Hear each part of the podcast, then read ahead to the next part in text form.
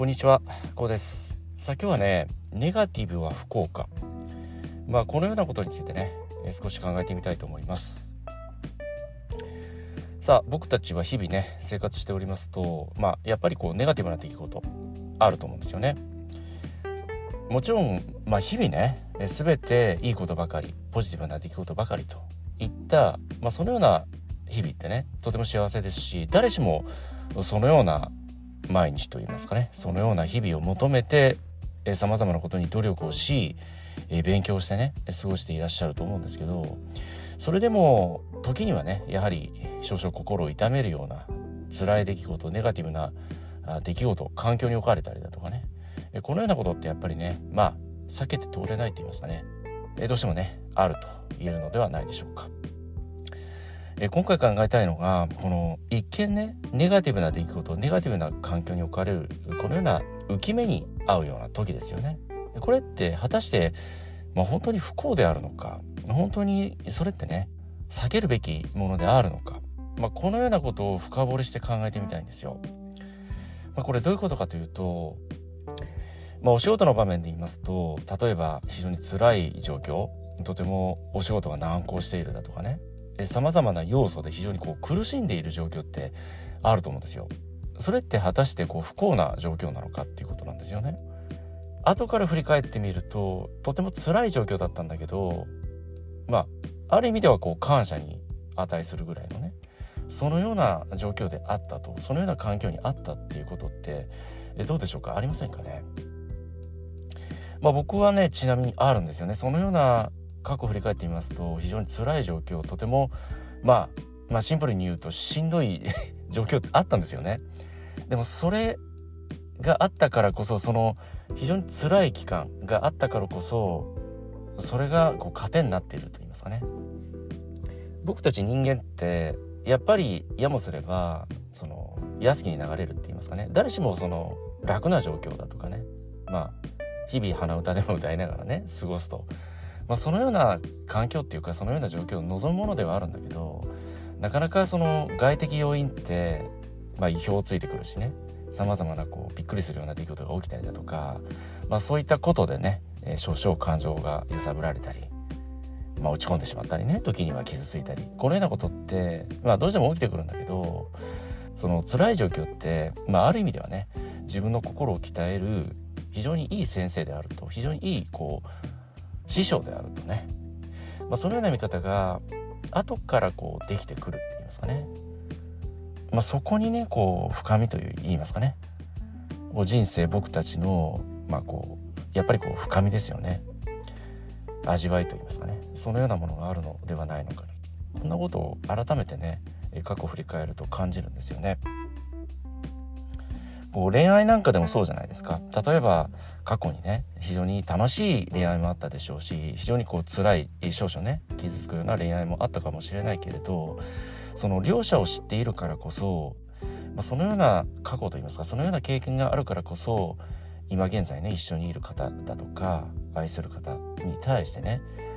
まあおおらかな気持ちといいますかね大きな心でもって接することができる。少々のことでしたらね許せたり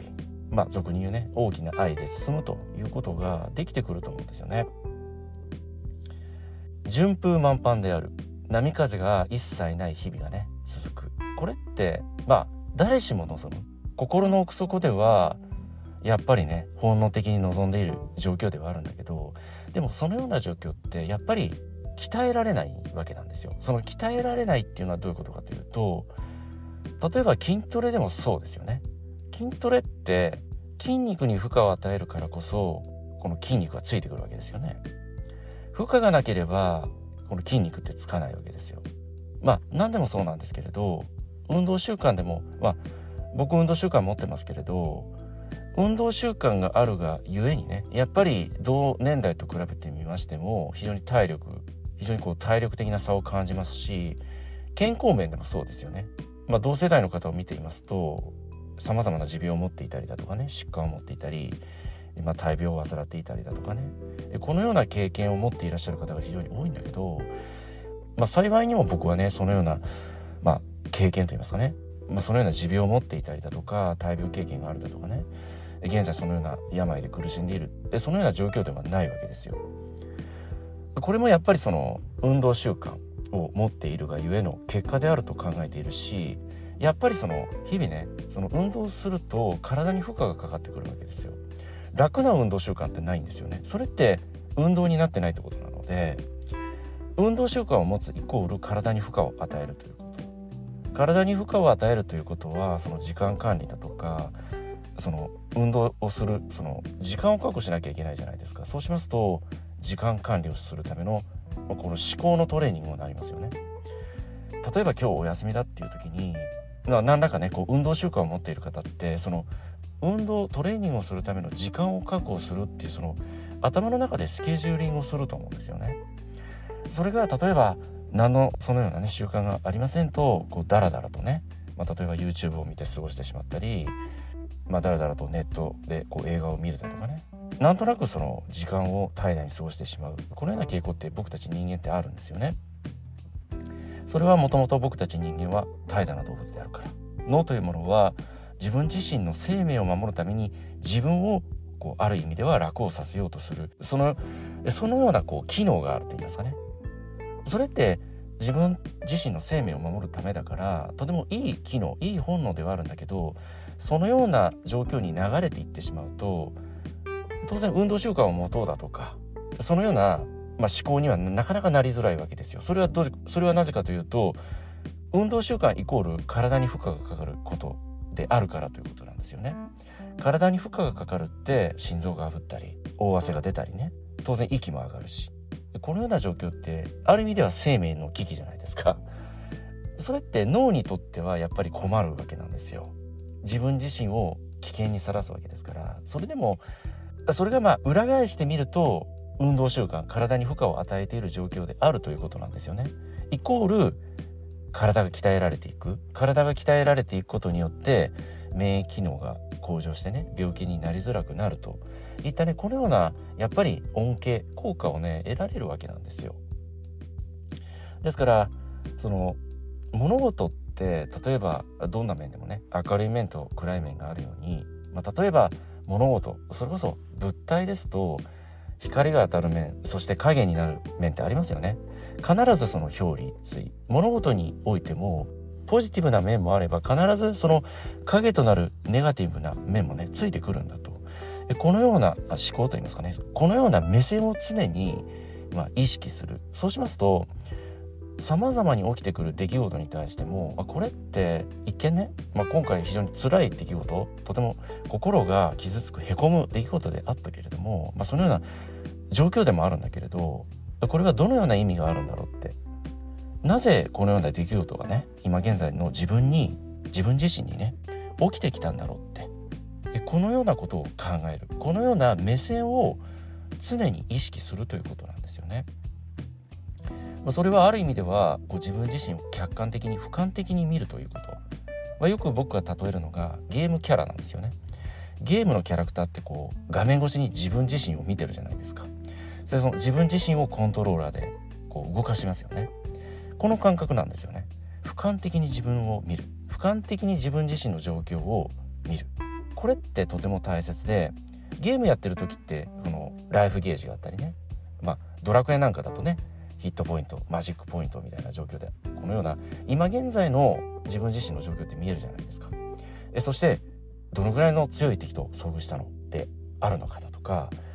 今現在どのような場所にいるんだだとか。そのようにこう常にこう自分自身のある状況を俯瞰的に見る癖。これができるとねこの自分自身をコントロールしやすい。故にその一見ネガティブな状況である。この状況が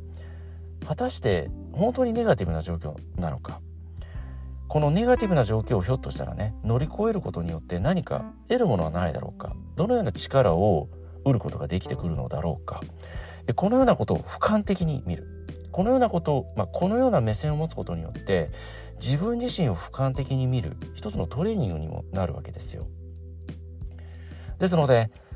今日これから今これからね起きてくるさまざまな出来事。当然いいこともあれば悪いこともあると思うんですよ。そのようないい出来事であってもこのいい出来事なんだけれどもこれってどういう意味があるんだろうか。今回非常にこう辛い出来事悪い状況に置かれているんだけれどもこれって果たして辛く悪い状況であるのだろうか。その物事は常に表裏一対であるんだ。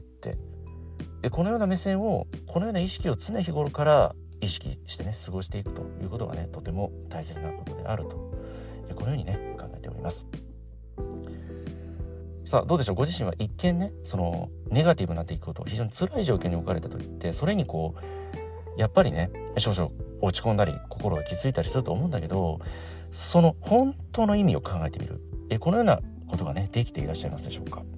そのネガティブな出来事に流されていくのではなくネガティブな出来事を認めてそして受け入れる。そしてなぜこのような出来事が起きたんだろう。なぜこのような出来事が今現在の自分に対してこのようなイベントが起きてるんだろう。このような状況に置かれているんだろう。ということを俯瞰的に見る。ゲームキャラのようにね。そうしますとその出来事に対する対処法というものが分かってきますしその対処法が分かりますとその出来事の本来の意味ですよね。その出来事が起きている意味というものが手に取るように分かってくるんですよ。そのようなこの繰り返しですよね。そのような繰り返しの先に後から振り返ってみますとね。ああの出来事があったから今があるんだなって。あの辛い出来事非常に心がへこむようなね。もう折れそうな、ね、心が折れそうな出来事であったんだけれどもあの出来事があったから非常に心も体も鍛えられたなって。このようなね後から振り返って、まあ、ある意味ではその出来事ネガティブな出来事に感謝できるご自身。非常にありがたいなあの出来事があったからあの非常に辛い関係に置かれたからこそね今現在の自分自身今があるんだなって思える非常にそこに感謝というものがね芽生えてくる。えこのような感覚を受け取ることができると。僕はねこのように考えて日々起きるさまざ、まな出来事いいことも悪いこともね全てにおいてなぜこの出来事を今自分自身に起こってるんだろうってこのように常に意識してそのような目線を持って過ごすということこのように過ごしておりますと全ての出来事においてね謙虚にね受け取ることができてくるわけなんですよ。謙虚さってとても大切でまあネガティブな出来事であればねなおのことなんですけど例えばとてもいいことが起きたとてもポジティブなことが起きた時であってもねやはりそこに謙虚であること。自分自身が傲慢になることなくね。謙虚であることによって、まあ、例えばとてもいい出来事ポジティブな出来事が起きたことによって、まあ、天狗になってしまったり、えー、少々ね傲慢になってしまったり、えー、このようなことって人間ってあると思います。このような状況を避けることができる。やっぱり謙虚たれ。謙虚さがありますとね全ての出来事において感謝ができますしそのような自分自身で言いますとその、まあ、例えば自分自身が辛い状況にあっても周りの人が助けてくれたりそのようなことが起きてくるわけですよ。それってとても感謝だしありがたいことだしね、まあ、そのような小さな出来事に対して、えまあ謙虚でありそして感謝を持つことができてくるとこのようなね心境といいますかこのような自分自身がね出来上がってくると思いますしひいてはねそのような感謝したくなるようなね現実が作られていくとこのような考え方もね、えー、ひいてはできてくるのではないでしょうか。はい今日はねこの辺りで終わりにしたいと思います。え今回の内容が何らかの気づきやヒントになればね、え、大変幸いと考えております。ではまた次回お会いいたしましょう。ありがとうございました。